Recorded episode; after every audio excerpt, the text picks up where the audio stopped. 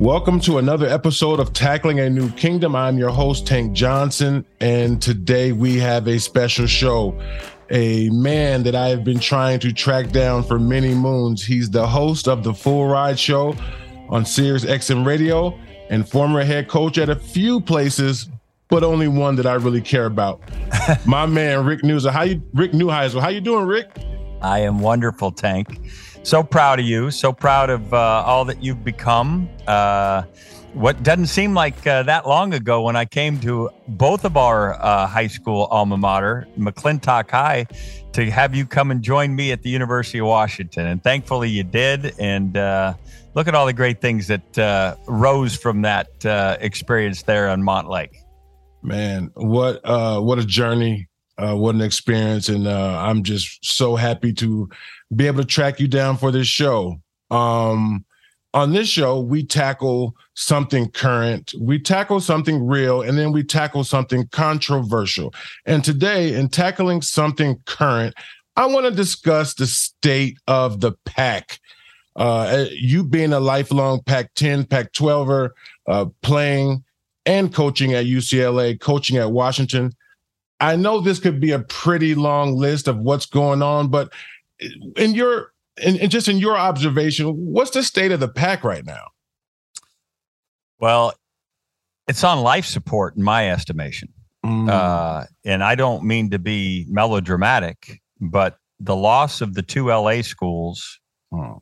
is a signal that they didn't believe the future was bright enough or healthy enough that it was prudent to wait to see what the next television deal brought.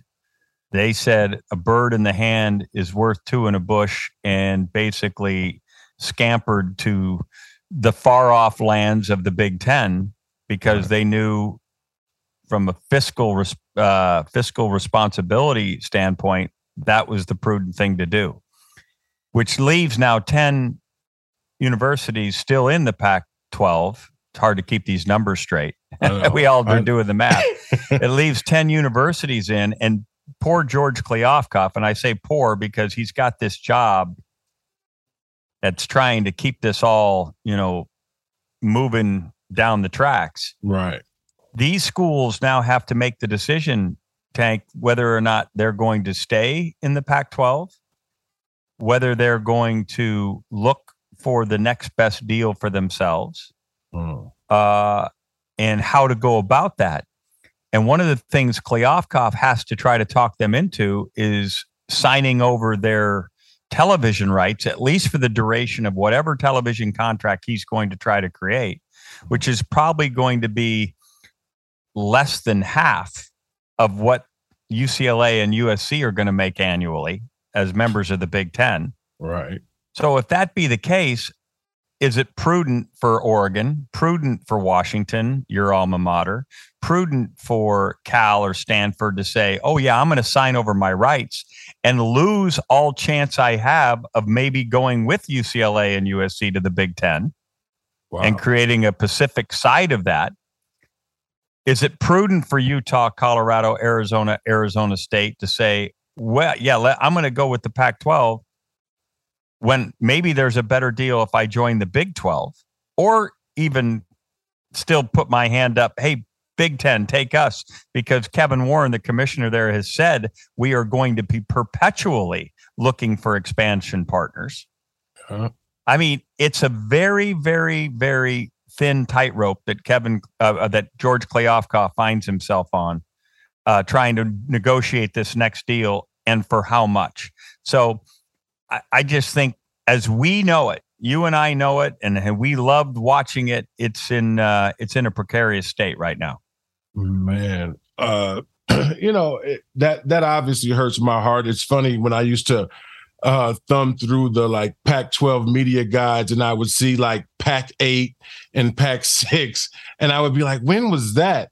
and now that's my era. The Pac-10 is no more. So now when someone's thumbing through a book and see Pac-10, it'll be a, a, long, long time ago. Wait a minute, grand granddad. You mean you were part of the Pac-10? When was that? right? exactly. That's how I feel already. So, but from a from a standpoint of the athletes, right? Do you think it's a generational thing that these kids have only seen like the Clemsons, the Alabama, et cetera, doing well, and they, and they're not as hip to the the rich tradition of like let's say like a Washington. Um, has that got them going to those schools, or has something about the Pac turned them off? Well, I think you only have to look back as far as the college football playoff. The college football playoff started in 2014.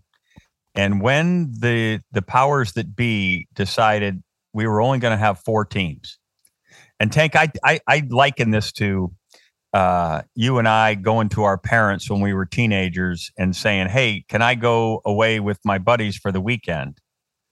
And they'd say, "Well, okay, when are you going to be back?" And then to try to ask them for the car too. Mm. You, you, you know, the more you ask for, the more you're more likely to get a no. Yeah. And so when we went to the college football playoff and the the the football people went to the university presidents and said, "We want a playoff." They couldn't go past 4, even though we all know we're going to end up past 4. Right. But when they went with 4, they basically more than selling four teams you were going to have a chance. You were basically telling a ton of teams you were locked out. Mm, and when true. you also said that you were not guaranteeing conference champions would all be in those four positions, you were basically acceding that opportunity to the more powerful brands at the time, which were the SEC brands, who were kind of dominating the end of the BCS era. Ah. Matter of ah. fact, they had seven straight wins until Florida State beat Auburn in 2013. So you're sitting there looking at a world that says, okay, we know at least one Power Five champion isn't getting in. It was now going to be a situation where, oh my goodness, where are these players going? They're all gravitating towards wanting to be in the college football playoff. Well, mm-hmm. if you mm-hmm. wanted to do that, Alabama, Clemson were your two places. Very true. And then Georgia and LSU also had chances. As we look back on the college football playoff and we're eight years in, I think I'm right when I say this. Only six teams have won a game. Right. Only six have won, and we've been in eight uh, tournaments with four teams. That's 32 spots. Only six have won a game. so, so the the the players. I mean, Alabama's got a quarterback from California, yep. Bryce Young. Mm-hmm. C.J. Stroud at Ohio State is from California. He's from Rancho Cucamonga. Uh, Spencer Rattler, who is was the hot, you know, bright light quarterback at Oklahoma. He's from Arizona. Yep. Uh, you you you keep going. DJ Uiagalelei at uh, Clemson is from Los Angeles. I mean, they're wow. all leaving to go to places where they can be in the college football playoff because the Pac-12 had been twice, Oregon in year one, and Washington in year three. Five straight years, the Pac 12 has been outside looking in when it comes to the college football playoff, which is why expansion for college football is so absolutely necessary right. to redistribute the talent again so that we have all bites at the apple. Oh, man. That's so true. So true that you made it very clear. Uh, you were you were early. You were very early in throwing your hands up uh, as it pertained to the Pac 12 network, almost like you could see what was coming down the pipeline. Uh, what what could make a lifelong Pac guy leave for the greener pastures of covering the SEC? You you, you kind of stick out over there, Rick. well, listen, uh, I forever grateful for all those folks at the Pac-12 network who gave me a chance to be a broadcaster. It came at a time when I was, you know, lo- I lost my job at UCLA, uh, got fired. We didn't win enough games. That's part of the business. Uh, but I had kids that were, you know, at those very impressionable ages in high school that I didn't want to have to move again. Mm. It's easier when they're little, but when they're got their high school pals, I wanted to stay put. And Larry Scott offered me a chance to uh, you know, stay in Los Angeles, fly up to San Francisco, and do the weekend shows, and also learn the the uh, the world of broadcasting while I decided whether or not I wanted to continue in coaching. Sure. And it was the right move at the right time. And I met all sorts of great people and loved it. The problem for the Pac 12 network, and it's no secret, was distribution. We didn't have nearly enough television sets that could get what we were giving. Mm. And because we didn't get enough television sets, we didn't get enough advertisers. And because of that, all the Pac-12 schools are sitting there. Wait a minute, I thought we were this was going to be you know eight to ten million dollar spinoff of revenue for us, and they're all getting you know less than a million bucks a year. Wow, it was not the beautiful bonanza that Larry predicted for it. Primarily because we didn't get DirecTV, we didn't get the distribution things done. Uh, you can blame, you can you know pass the buck, what have you, but at the end of the day, it didn't work out. So that's all having to be rethought. You put another thing on George Kliavkoff's list of things to get done in the Pac 12. That's another thing that he's got to figure out. And it's not easy given the state of things. So uh, I don't wish that, you know, ill will on anybody, but he's got a tough job right now. But yeah. the CBS thing came about because obviously somebody had seen me on there and thought I was doing a good enough job. So they offered me a chance to come and be a part of the CBS package. And I've been doing it now. I can't hardly believe it but I've been doing it now for uh, this will be my eighth year. Wow! And uh, that's that's a you know I've I've got great people to work with. Tank, it's you know like anything, it's a team. Yeah. Brian Jones and Adam Zucker are great pals, not just colleagues, but great pals, and we love doing it. And we have the show on Tuesdays where we do inside college football, which I think if anybody really wants to catch up on the week that was and the week that's going to be in college football, you tune into CBS Sports Network on Tuesday nights and you're going to get your fill of it. Randy Cross and Aaron Taylor are also with us on that day. And it's fantastic fun uh, to be in New York talking college football with your buddies. And that's exactly what I get to do. No, that's amazing, coach. You know, um, obviously we are definitely happy for you, but um, but no, thank you. And and covering something current, the state of the Pac, uh, the conference of champions. Uh, we're just trying to figure out what's going to be uh, the next fusion, and uh, I appreciate that. And now we're gonna switch over to something real. We're going to tackle something real. Your time at the University of Washington came to an unceremonious end with what we later found to be wrongful termination. Uh, can you speak to your time at UW and what you remember about that time in your coaching career? Well, the great thing about time, Terry, is that it uh, it heals all wounds, right? Uh, Amen. Amen. And I am fortunate that I have still a number of great friends and I'm loving you drinking from your Washington Husky, their chalice. Yes, um, I'm, I'm, I'm fortunate that I look back on my time at Washington as a great experience, rather than you know uh, focusing on the difficulty of the of the departure. Sure. Uh, what took place, just so everybody's clear, uh, I had coached there for a number of years and made a bunch of friends. And one afternoon, driving home in a March, uh, I'm coming across the the 520 bridge and I get a phone call from a pal of mine that uh, who was a University of Washington alum, golf buddy, and he calls me and says, "Hey, uh, we're meeting over at uh, another friend's uh, brokerage house, and they're doing a NCAA basketball pool. You should come over. A bunch of our buddies are there." So I said, "I'll come have a beer with you guys." So I drove over there and listened to what they call a Calcutta which was 68 teams that were all up on a board and they were all being auctioned off.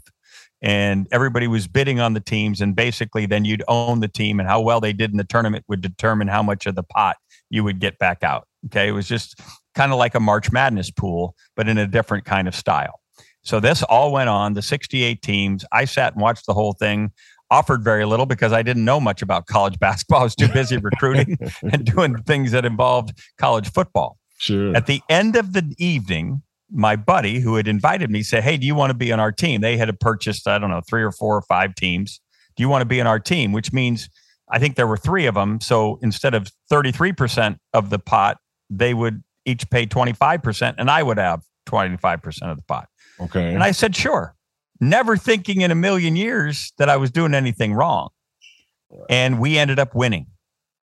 we ended up winning the pot so the oh, next year, like I was said, hey, this thing's going to happen again. Do you want to be in it again? And I felt, and I swear to you, and that this is true. I felt like I had won the an opening hand of a poker game. Uh-huh. You know, a, I felt like you can't leave the table after you win the opening hand.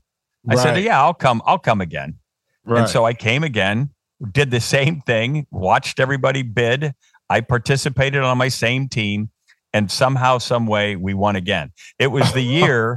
it was the year that uh, Syracuse won. Carmelo Anthony. I'll never Car- forget. Carmelo Anthony was my favorite player because he led us to the victory. Yeah. Uh, so, that being said, somebody along the way, Tank, was emailing the NCAA that I was gambling on college sports. They did it on a on a website uh, email address peterwright70 at yahoo.com. And the reason I remember that is because I tried to find out who the heck that was. Yeah. It was like a it was like a fictitious moniker, peterwright70 at yahoo.com. They were emailing the NCAA all along as to what was going on. And now the NCAA came in for this big sting operation, thinking oh. I'm like this, you know, wanton gambler and an evil person. Right. We had a meeting with the NCA to talk about recruiting because they were arguing that my taking recruits across, you remember when I did this with you, I took you from school to my house on a boat. Mm-hmm. Right? Yep. They wanted that to be entertainment rather than transportation. So I would have had to take your tra- your entertainment dollars instead of you being able to go out with the guys that night. I would have had to take your money away. But I wanted you to see the lake, and it was faster because in those days yeah. we had a lot of traffic on the 520 because there was con- construction going on and the Seahawks were playing in Husky Stadium so we had traffic for the game so I didn't have to worry about that. So anyway, I was arguing it was transportation via that it was so the NCA comes, we have all of our data, all of our reasons as to why we're doing it. And next thing they know, they spring this this hey, you were in this basketball pool. And I'm like, and they asked all these questions and i said wait a minute what are you talking about here? I said i i this this, this is okay and i had something in my head and all this was tape recorded tank. All this was tape recorded. When wow. i went back to show them that i was trying to show say exactly i remembered something that said i could be in a pool mm-hmm. they said that tape malfunctioned. It was not available. It's the only side of a cassette that didn't produce that's that malfunction. Wow. When I asked for an wow. attorney, when I asked for all this stuff, they said it malfunctioned. So anyway, that being said, I Jeez. end up fighting for my life with this. I get fired less than 24 hours later. Mm-hmm. Uh, I'm out. I have to, and I basically had to sue not only the university but the NCAA for, as you say, wrongful termination. Yeah, and uh, it went. It was a couple years of my life it was hard. It was I was a pariah.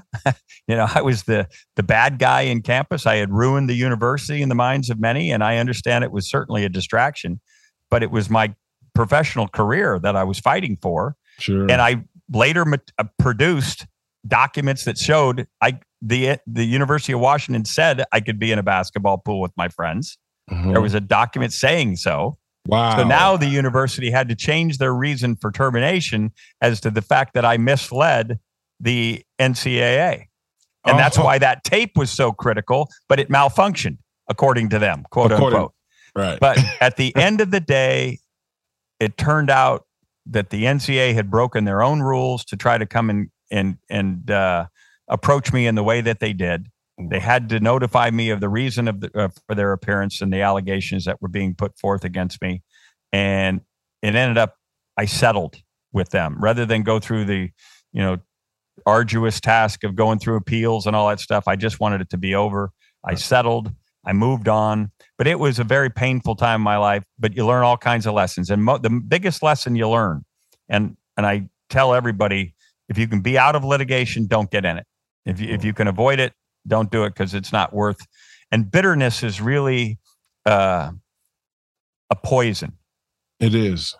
Bitterness is a poison. We all have things that we're bitter about or upset about that happen in our lives. But if you let them consume you, they only hurt you, not the person you're or the entity you're bitter towards. Right. You have to move on. Uh, wow. And and you also in these experiences find out who your real friends are. It's like who can you call at midnight when you're broke down on the side of the road? Who's going to get up out of bed and come help you? Sure. Those are your real friends.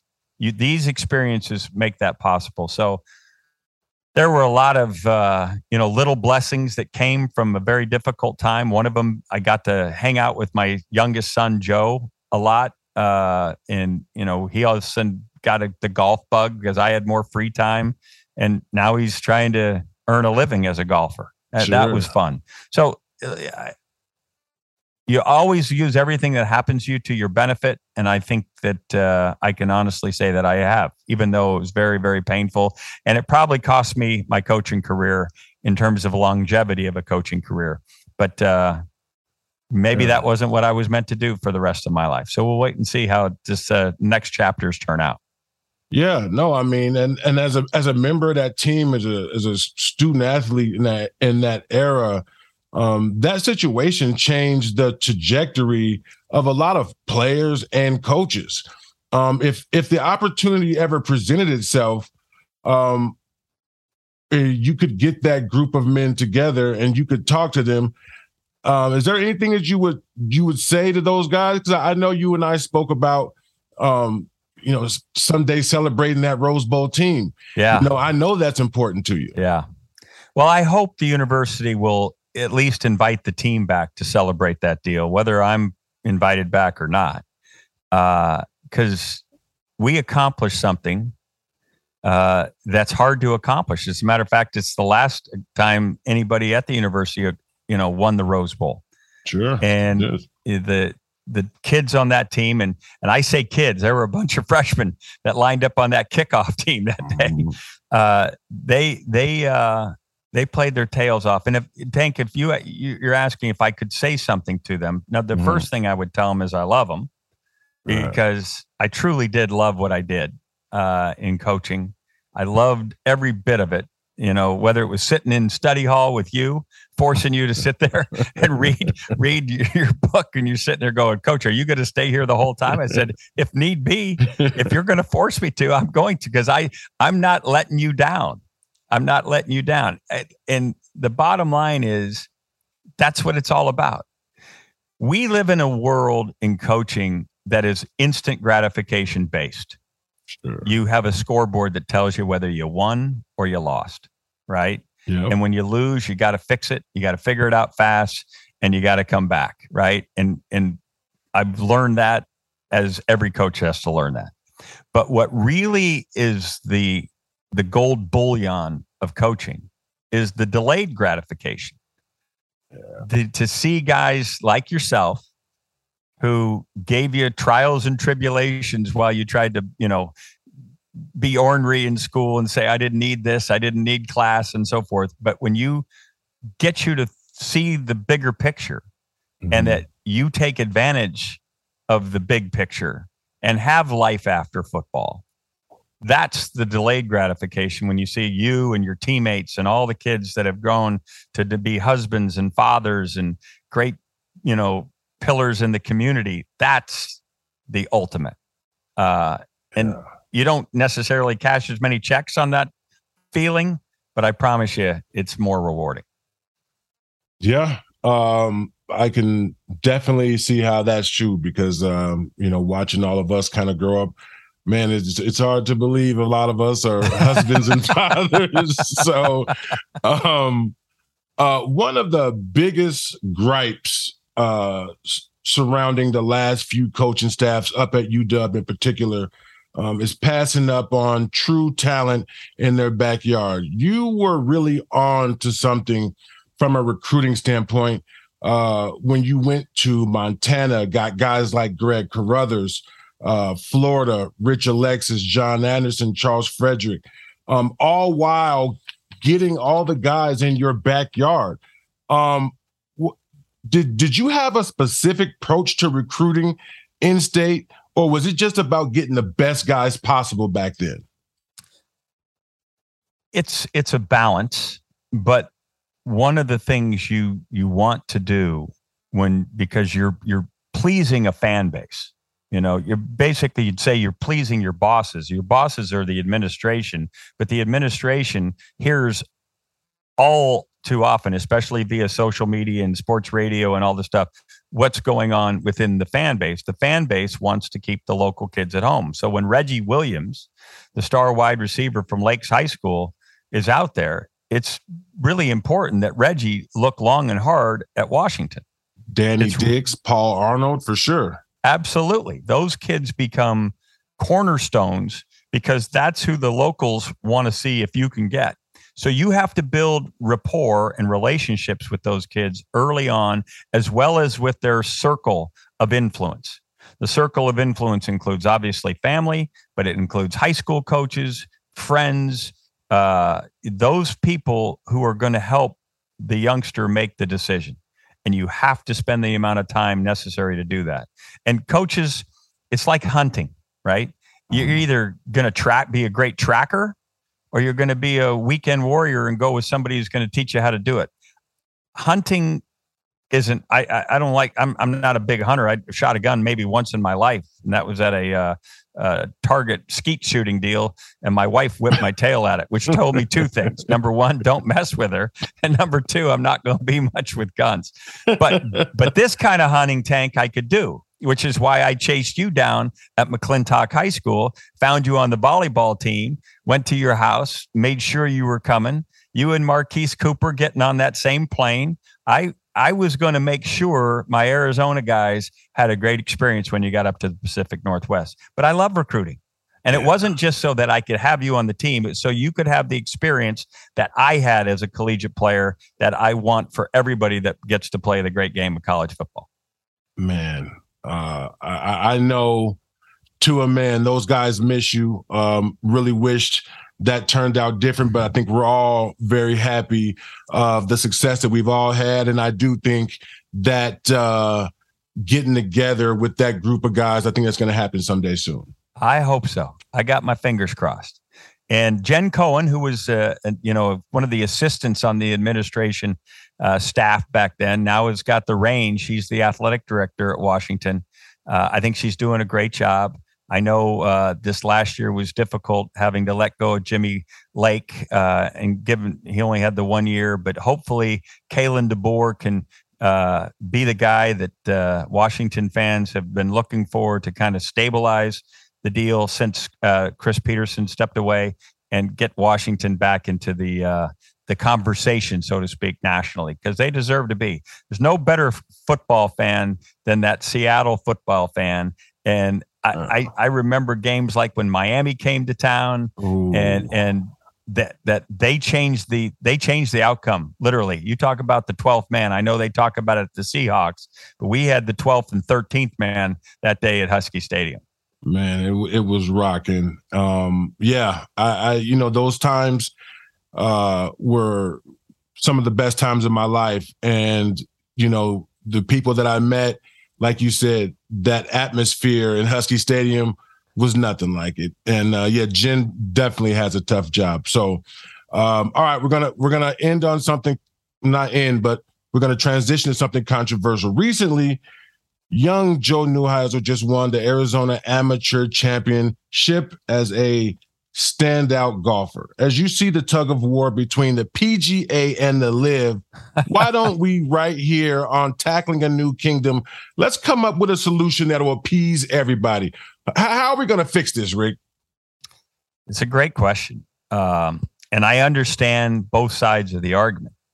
You know, the PGA has been a long-standing entity. The tour has a way of doing things. People have come and gone, and you know, survived the way it works, and we've created our greats: the Nicklauses, the Palmers, the Trevinos, uh, and on down now to Tiger Woods and Phil Mickelson, and and and yet, as this goes on, why shouldn't there be a competing entity that attracts professional golf? Why why do we believe that there shouldn't be competition? Everything in life has created competition. We have a antitrust law in our country that tries to create to keep from having monopolies. Right. Well, under that under those auspices, why can we have any difficulty with the LIV, which basically is the Roman numeral for 54? Uh, and 54 is how many holes they're going to play. right? So that's right. that's how the the name got there. But the problem is, and and the rhetoric around this is it's the Saudi Arabian uh, government that is the financial backing behind it, and right. we all know that we've had some some misdeeds by the Saudi government that have created a great uh, uh, controversy controversy for whether or not you should be in a business enterprise with the sure. Saudis. Sure. I will tell you this that the Fortune 500 companies all have to wrestle with this com- the same dilemma and somehow some way they're all in business with the Saudis.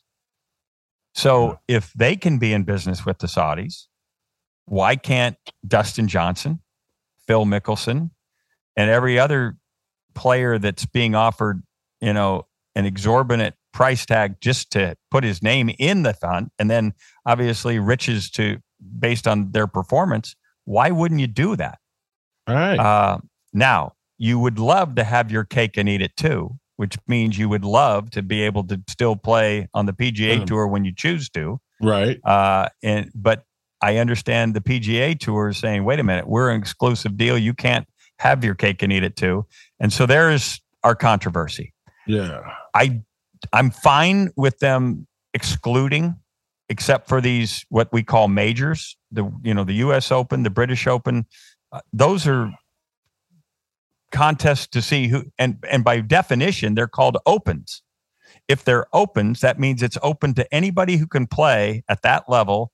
Bring your best game and let's see who's the best. Mm-hmm. Those should be opens invitationals are like masters and such they're entitled to invite who they want whatever they want yeah. whatever they want that to me is a way to solve that issue but to say that opens are not open any longer because you took your ball and went someplace else to me is anti-american anti-competition man uh no i agree and one of the things that I was kind of, you know, my mind always goes off into the second and third, you know, generation of something. I was wondering, like, how will this ultimately affect the Corn Ferry tour? And what if the what if the LIV starts plucking guys from the Corn Ferry, like say Joe Neuheisel. what would you would you be in favor of something like that? Listen, we uh as we speak today, uh, I am on my way to Nebraska, where Joe will begin the quest to join the Corn Ferry Tour. He's going to stage one of the uh, tour let's, school. Let's go. Uh, so we'll see how that goes. Uh, one step at a time, Tank. One step at a time. But, I'm a uh, fan. I can be a fanatic about him and golf, but I'm a fanatic. I love it. I love it, and I can't wait to tee it up with you. Uh, maybe we can uh, get that done this winter when I get back from New York. But listen, you just hope that there are places for those who want to to take this up as a profession. You just hope that there are places to play yeah. and you know dreams to chase. That's what I think we hope for all of our children. All right, get you out of here on this rapid fire. First thing that comes to your mind when you hear that 2001 Rose Bowl team, what's the first thing that comes to your mind?